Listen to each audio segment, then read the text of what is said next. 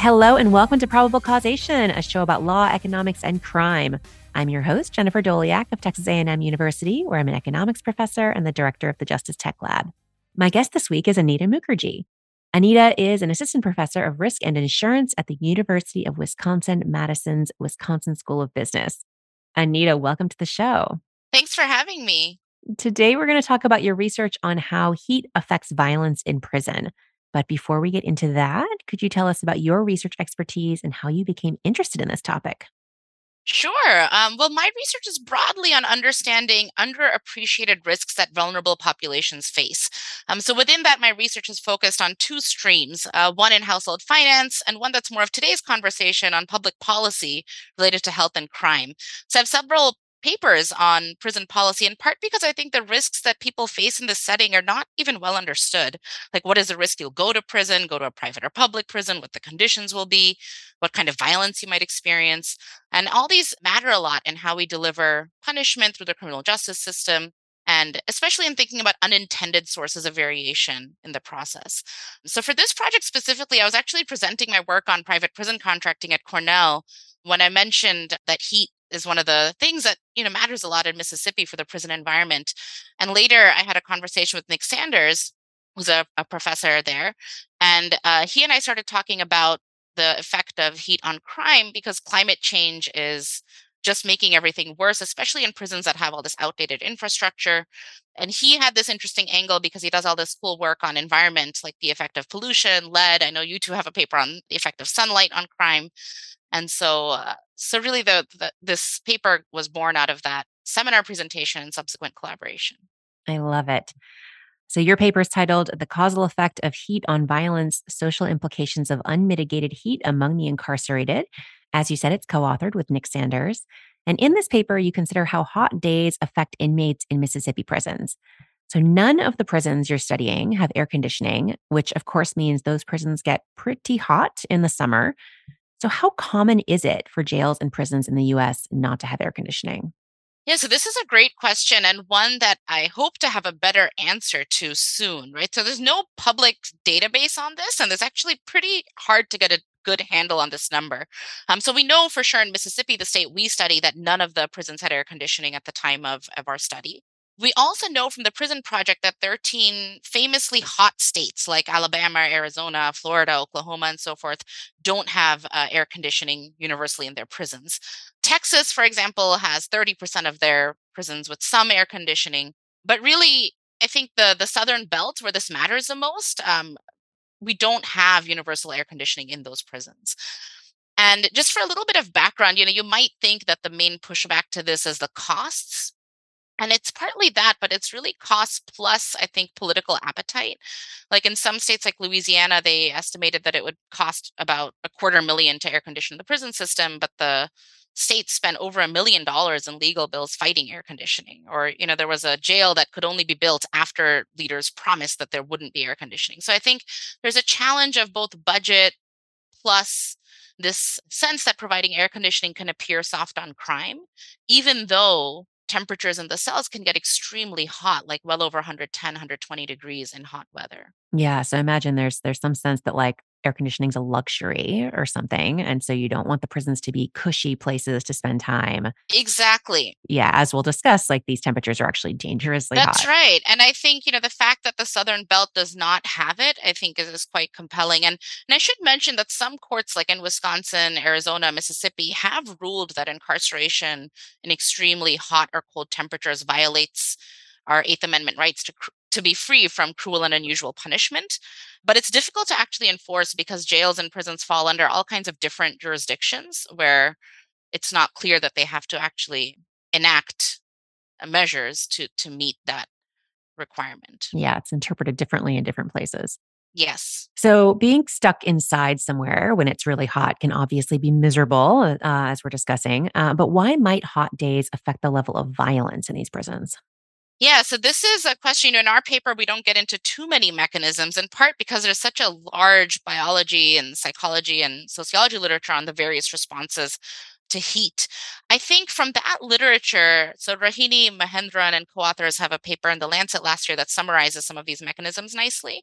I think there's two broad sets of mechanisms. One, and I think the main one is the temperature aggression theory, which suggests that heat increases violence by increasing frustration, impulsivity, aggressivity. Like people say that heat might make you go into a fight or flight response, which you know might result in violence.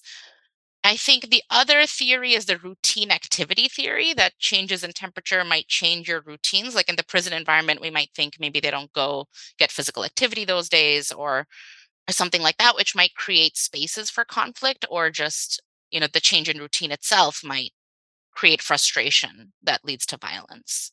And so, what have we previously known about how heat affects violence? Yeah, so there is a like I said, we're we're building on a pretty deep literature here on the on that's documented the effects of aggression and violence. One of my favorite articles is uh, Craig Anderson has a helpful review article in Psych Science um, in 2001 that provides an overview of many studies. I think one of the studies there that many people find interesting is by Richard Larrick and co-authors again in Psychological Science about how baseball players exhibit greater hostility on hot days. I think, you know, within the crime literature, the most related to our work is this paper by Heilmann, Kahn, and Tang in the Journal of Public Economics um, that came out last year. They use all this detailed police report data from Los Angeles to show that, you know, police behavior changes for some crimes, but basically there is an increase in violent crimes on hot days and that neighborhood effects matter. Like basically in richer neighborhoods, we might see less of an effect than in poorer neighborhoods because there's more chances to avoid heat in the richer neighborhoods.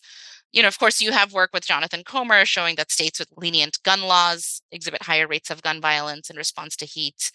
Building on this body of literature, there's all kinds of different contributors to it. One of my favorite papers is by Ted Miguel and co-authors. I think that one's interesting. It's a working paper because it's a, a lab experiment. It's a series of experiments in the US and Kenya where they manipulate heat and they show that as people play these different kind of games in, in hot temperatures, people are more willing to actively destroy other people's assets when it's hot. So I think there's a lot of basis from these various literatures on the effect of heat and violence, and particularly on heat and crime. We know that there is a relationship from uh, some of these recent working papers and published papers. Yeah. And one additional aspect that you all highlight in the paper that comes up in this conversation a lot is kind of the routine activities theory you were mentioning, of basically the idea that like when it's warmer outside, people are more likely to go outside and more likely to interact with other people. So it's the increased likelihood of interactions is just sort of going to make conflict more likely. And that is something that is not a problem in your setting and that makes prison a particularly interesting context to study. Do you want to say a little bit more about that? Yeah, I mean, I think when, you know, thinking about the prison data, you know, as, as I mentioned earlier, I've been interested in prison policy, you know, in and of itself. But I think when Nick and I started working on this paper, we also realized that it does give us this opportunity to understand just how much mitigation and adapt like avoidance matters. Like because it is this unique setting where you really cannot mitigate heat or avoid heat, right? You can't decide to go outside more. You can't decide to have like air conditioning or right. something Stay like inside that, in the air conditioning and not talk to anybody. Yeah. That's right. I mean, there are some things like there's ice water. You could buy a fan, I think, from the prison commissaries. So there's there's some scope for mitigation, but not a lot. Yeah. And so I think studying this relationship in this setting, you know, on the one hand, prison violence is important in and of itself, but on the other hand, it is a unique setting where people really are very very resource constrained so it might shed some light at an extreme for how you know violence might change in a setting where people just cannot do anything about it right you're just completely vulnerable to the environment and you can't buy anything that might help mitigate the heat or physically move away from the heat in any way right so the paper opens with a quote from Romeo and Juliet. It says, The day is hot, and if we meet, we shall not escape a brawl. For now, these hot days is the mad blood stirring. I love that. I think Nick does this in a lot in his papers. so the relationship here between heat and violence was hypothesized even by William Shakespeare centuries ago.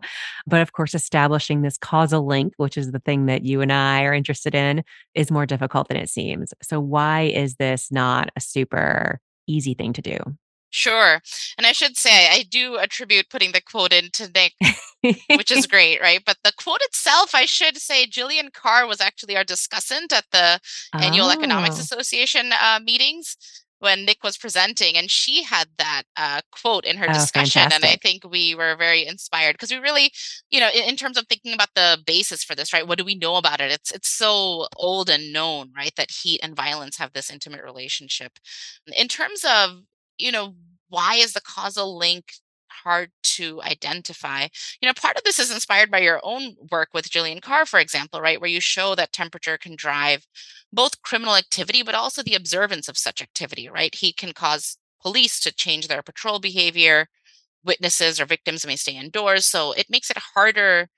Like, not everything else is the same when it's hot. And so I think that makes it difficult to know this kind of uh, mental experiment of let's change heat and see how crime changes, right? If so many other things change, it's hard to know.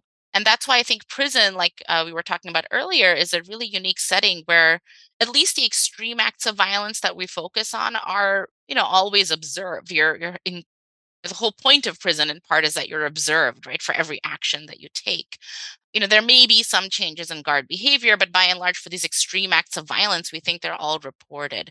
We think people can't really go anywhere, they can't deal with the heat in any way. And so it provides a useful estimate to think about the effect of heat on violence that maybe is at least free from some of these common confounds that other papers have. And I think especially when we think about vulnerable populations that matters because these confounds are not evenly applied in society right? So richer neighborhoods might have tree lined streets you know that protect them from heat other places may not. And so it's difficult when you study like neighborhood crime in response to heat how evenly everybody is actually experiencing heat whereas in prisons we can be quite sure about that experience Yeah, I think even kind of bigger picture, I think, you know, the the really naive thing to do here would just be to say, compare violent crime in the summer with violent crime in the winter, and it's higher in the summer. But there are lots of things that are different about the summer. Kids are out of school, the days are longer, all kinds of things. And then, of course, you've got the data challenge here, and we'll talk more about data you have in a moment, but being able to study something like violent incidents in prisons is not a super straightforward thing to do. Getting those kinds of data is really tough, right? hmm Yeah, so I mean, I think this data, so it started a very long time ago, my interactions with the Mississippi Department of Corrections, and I think you can get, you know, information on incidents in prison, but it's difficult to know the exact location of them because prisoners do move around a lot. I think more than most people appreciate within the prison system. Like it's not that you're just assigned to one prison and spend your whole sentence there. People move between different prisons and jails and correctional facilities over the course of their sentence. Um, so we have a lot of this detailed information about both the incident and importantly where the incident happened, which allows us to then back out the temperature in the location where the incident happened and whether that predicts that sort of behavior. Okay, so you're going to use variation in daily temperatures in Mississippi, I guess, and specifically around different places in Mississippi as a natural experiment to measure the effects of heat on violence. So, step us through how exactly you're doing this. So we use variation in temperature across both time, we have seven years of data, and across geography. The state of Mississippi has quite a lot of variation in temperature just across the north and south and east and west and all over the state. I think, you know, the naive thing to do here would be to just estimate the effect of temperature on crime. But there's two things I think worth noting um, that we address in our analysis that that are important. Uh, first is we control for the time of year which might sound obvious, but we know that across the year, there's a lot of different effects that are unrelated to temperature. For example, we observe that around holidays like Thanksgiving and Christmas, there's big spikes in violence that are not because of temperature, but rather because of depression around holiday periods that we control for. The other thing that we control for in the analysis is that we know that in the background, many other things are changing over time that we can't see or observe, like prisons getting a new warden or maybe changes in the composition of gangs in that prison over time. And so, to make sure we're getting those background effects, we allow for each prison in the analysis to have its own effect over time. And I think with these two sets of controls, along with controlling for rain, for example, which we know changes the experience of heat, we feel quite confident that we are capturing then the effect of these unusually hot days on violence. Okay, so let's talk more about these neat data that you have. What are the data that you were able to get from Mississippi for this analysis? Yeah, so I'll talk mostly about the crime data because the temperature data is a, I think, very much a Nick's space, but also, you know, I think much more publicly available. And so that Mhm. is um, data that is available at the county level, you know, over time quite reliably. Um, but the prison data is, I think, what's really unique here. And there uh, we have information at the incident level. So what that means is that for each write up, each conduct violation that a prisoner gets while in behind bars, we see uh, the nature of that write up. So we see things like refusing to obey orders from a guard, possessing contraband, to these extreme acts of violence like assaulting or killing somebody, which is what we focus on. And that data is recorded at the at the date level, so we know the exact day that it occurred. And uniquely, uh, we also know the location in which it occurred. And so having that information allows us to basically gather information on the number of violent incidents that happen at each location per day so that we can then uh, combine it with weather data to understand the effect of temperature on these extreme acts of violence. Great. And so, which outcomes are you most interested in here? Yeah, so like I said, we see a lot of different types of conduct violations, right? So we Mhm. focus very much on extreme acts of violence. And the main category here is killing or assaulting anyone. We also have fighting, except for self defense, and then assaults that result in any serious physical injury. So this would be different from other forms of assaults or, you know, other forms of physical threats or even things like arson. We focus very much on these extreme acts of violence in part because, you know, that's where a lot of the theory is around the effect of heat on violence. It's on these extreme acts of violence, but also, you know, for the reporting issue, because we think that these extreme acts are much more likely to be reported than uh, potentially other forms of violence, which might go unnoticed or at least unwritten. Also hot for the guards. And so if the Yeah. guards are sort of just like trying not to move, maybe it's not worth it to write up some minor infraction. But for these like really violent events, they really don't have a choice. They've got to write it up. exactly. Okay. All right. So tell us a bit more about the prisons in your sample since you've got these school data. How large are they on average? What are we thinking about there? And where are they located in the state? Yeah, so it's it's a great question because there is a lot of uh, variation, right, in in the prison system. So we have facilities really all across the state. You know, and in part, this is the way prisons are designed to be within a state, right? They're they're meant to represent the different areas. So there's there's prisons and jails in, in many of the areas of the state. In terms of the actual sizes, right? So we have about three large public prisons, five others, still large but somewhat smaller private prisons, and then a whole set of regional jails and correctional facilities. So we have 36 facilities in total. We'll call them prisons because they all host or at least have prisoners in them, of which I would say eight are really large, and many others are an assembly of a couple hundred to, to even smaller in size. Okay, great. And how common are violent incidents in these facilities? Yeah, so as you might expect, you know, we see more violence in the largest facilities. So let me first talk about the whole system, which has about 20,000 inmates at any given point. You know, given our definition of violence as being these very extreme acts of violence, like nearly killing somebody or, or assaulting somebody in, in a very serious way, we see about 3.5 of those per day in the system on average. So for the biggest prisons, we might think that's around 200 per year to give you some sense of how prevalent these are. And what are typical temperatures like in these facilities? How common are the hot days that you're going to be focusing on? Sure. So the hot days we have, you know, we're defining them in the paper as days averaging 80 degrees or more, which doesn't sound very hot, but I just want to remind people that a day, you know, these are 24 hour averages. So it includes daytime highs of 90 to 100 degrees outside. It's usually in the mid to upper 90s, which means it can easily be 110 or more inside the prisons. And, and you know, night times of maybe 70, 80 degrees on average. So we see when we look at these hot days as we've defined them, in the total Mississippi area, they're quite prevalent. It's about 17% of our data falls in this category.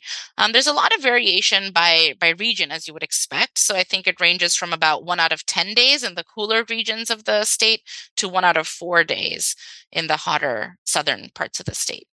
All right, let's talk about what you find. What is the effect of hot days on violent incidents in Mississippi prisons? Sure. So I'll give you the headline result, right? So in general, there's a 5% chance, if you just looked across all facilities all years, of an extreme act of violence on a given day. But if it's a really hot day, that increases to over 6%. Uh, so that 5 to over 6% may not seem like a very large change, but it's about 20% higher than normal. And you could think about it as instead of a violent act happening, you know, one in every 20 days, it's happening one in every 17 days. Um, so we think this is a really meaningful increase in violence that's attributable to heat in the prison system. So what does that mean in terms of how many violent incidents are there extra each year because of these hot days? Sure. So, based on our findings, we find that this unmitigated exposure to heat generates an additional 44 cases of extreme violence in Mississippi alone, in the prison system of Mississippi alone. Okay. Yeah. And these are extreme violent acts. Again, these are not just sort of scuffles, these are costly. Yeah. I mean, many of these, you know, they combine assault with killing in part because many of these assaults if it weren't for self-defense could have resulted in killing mm-hmm. so we mm-hmm. should think about these as you know borderline murder incidents so it's it's quite yeah. extreme these acts of violence yeah so you run a bunch of additional tests to check the robustness of these main results and to dig into the effects of heat on behavior a little bit more maybe pick one or two of your favorite checks and tell us uh, what they what they show Sure. I mean, I think in some cases, these checks keep some questions for future work as well. One question that we got a lot as we presented this paper was about cumulative effects. Like, you know, is it that people maybe cannot sleep on hot days and that builds up over time? And or is it that you know it's the fifth day of a heat wave that generates violence but maybe not the first day?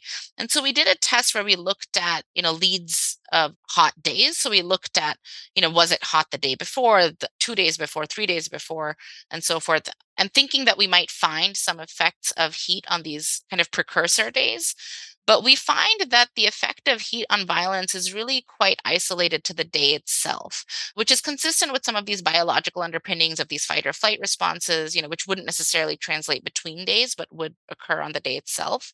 So I think that's one check that we find quite important for the mechanisms. Another thing we did to address, you know, that it isn't, for example, a specific day in a month that is related to violence. Like, for example, you might think on July 15th of a month is when new prisoners always show up that day, or there's always a change that time of year in, in leadership or something in the prisons. We wanted to make sure that we're capturing something about temperature and, and not other factors, right? So, what we did is we took all of the observations and gathered them up by prison and month. And we replaced the temperature on, let's say, a July day with any other July day from that prison. And we don't find any effects when we do that type of a, a, a test. And so, again, really just giving us more confidence that it's not something else going on on these days when we observe violence, but rather the, the extreme temperature itself. Mm-hmm. And so, what are the policy implications of these results? What should policymakers and practitioners listening to this take away from your findings? Yeah, I mean, this paper, you know, is extremely motivated uh, to to try and inform policy. You know, like I, I mentioned at the beginning of our conversation, there's these many sources of undesired variability in the criminal justice system and especially prison system. And I think temperature control is one way to reduce that to make prisons less violent from at least one known source.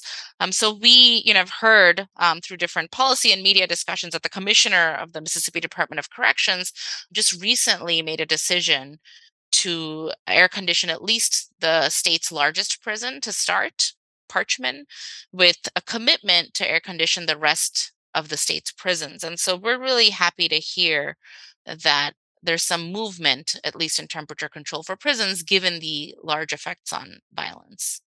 Hmm.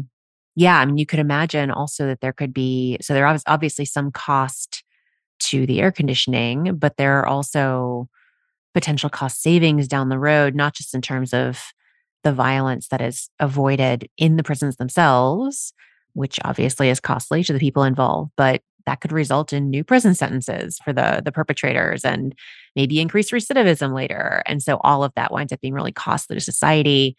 I bet it cancels out at least to some extent.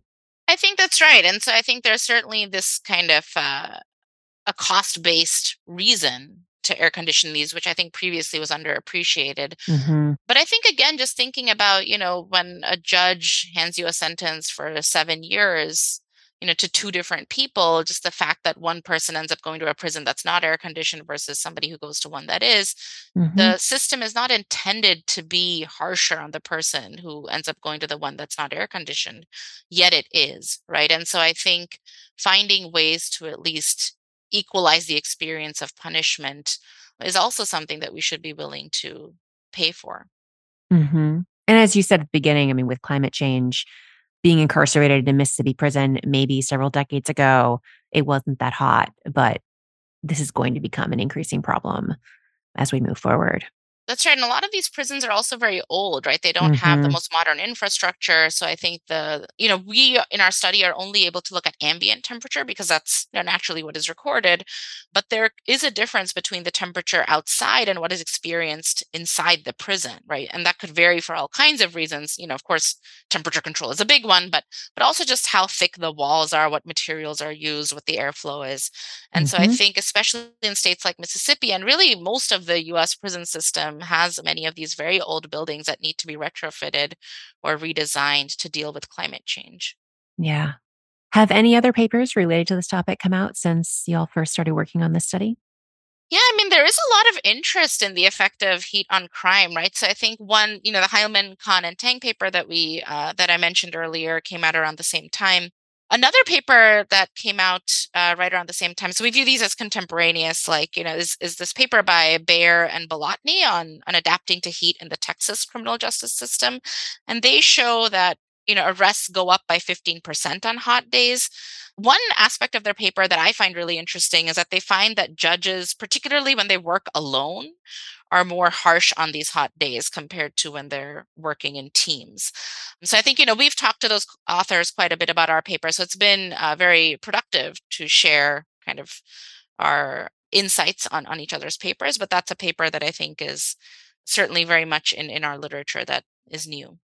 Interesting. And then what's the research frontier here? What do you think the next big questions are in this area that you and others will be thinking about going forward? Yeah so there's a lot you know still to do as you always say and i think you know it's true. I think you know from this project one of my takeaways has been just that we need to understand so much more about violence health and self-harm and suicide in prisons.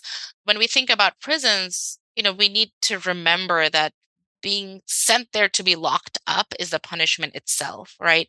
Both to keep society safe and to deter other people from crime. But being sent to conditions that make people victims of violence or, or have long term effects on their health are not supposed to be part of the prison sentence, especially, you know, when they're so unequal across people and time. So to give you some perspective on, on the violence in prisons, in 2018, I think it was one in six prison deaths were deemed to be unnatural, right? So the result of some kind of violence or, or unexpected death. And a lot of this is due to a massive increase in suicide. There's been an 85% increase in suicide over the last 20 years.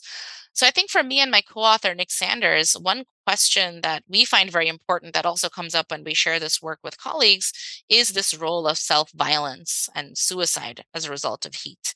So, our Mississippi data unfortunately don't have a lot of that information, but we're right now. So, I think we've collected data from the Louisiana prison system, which has cause of death uh, for several years, including date, location. So, we can potentially link temperature to that. But I think just generally building knowledge about the prison experience and particularly on violence and, and mental health and suicide is, is really important. My guest today has been Anita Mukherjee from the University of Wisconsin. Anita, thank you so much for talking with me. Sure. Thank you again for having me and allowing me to share this research.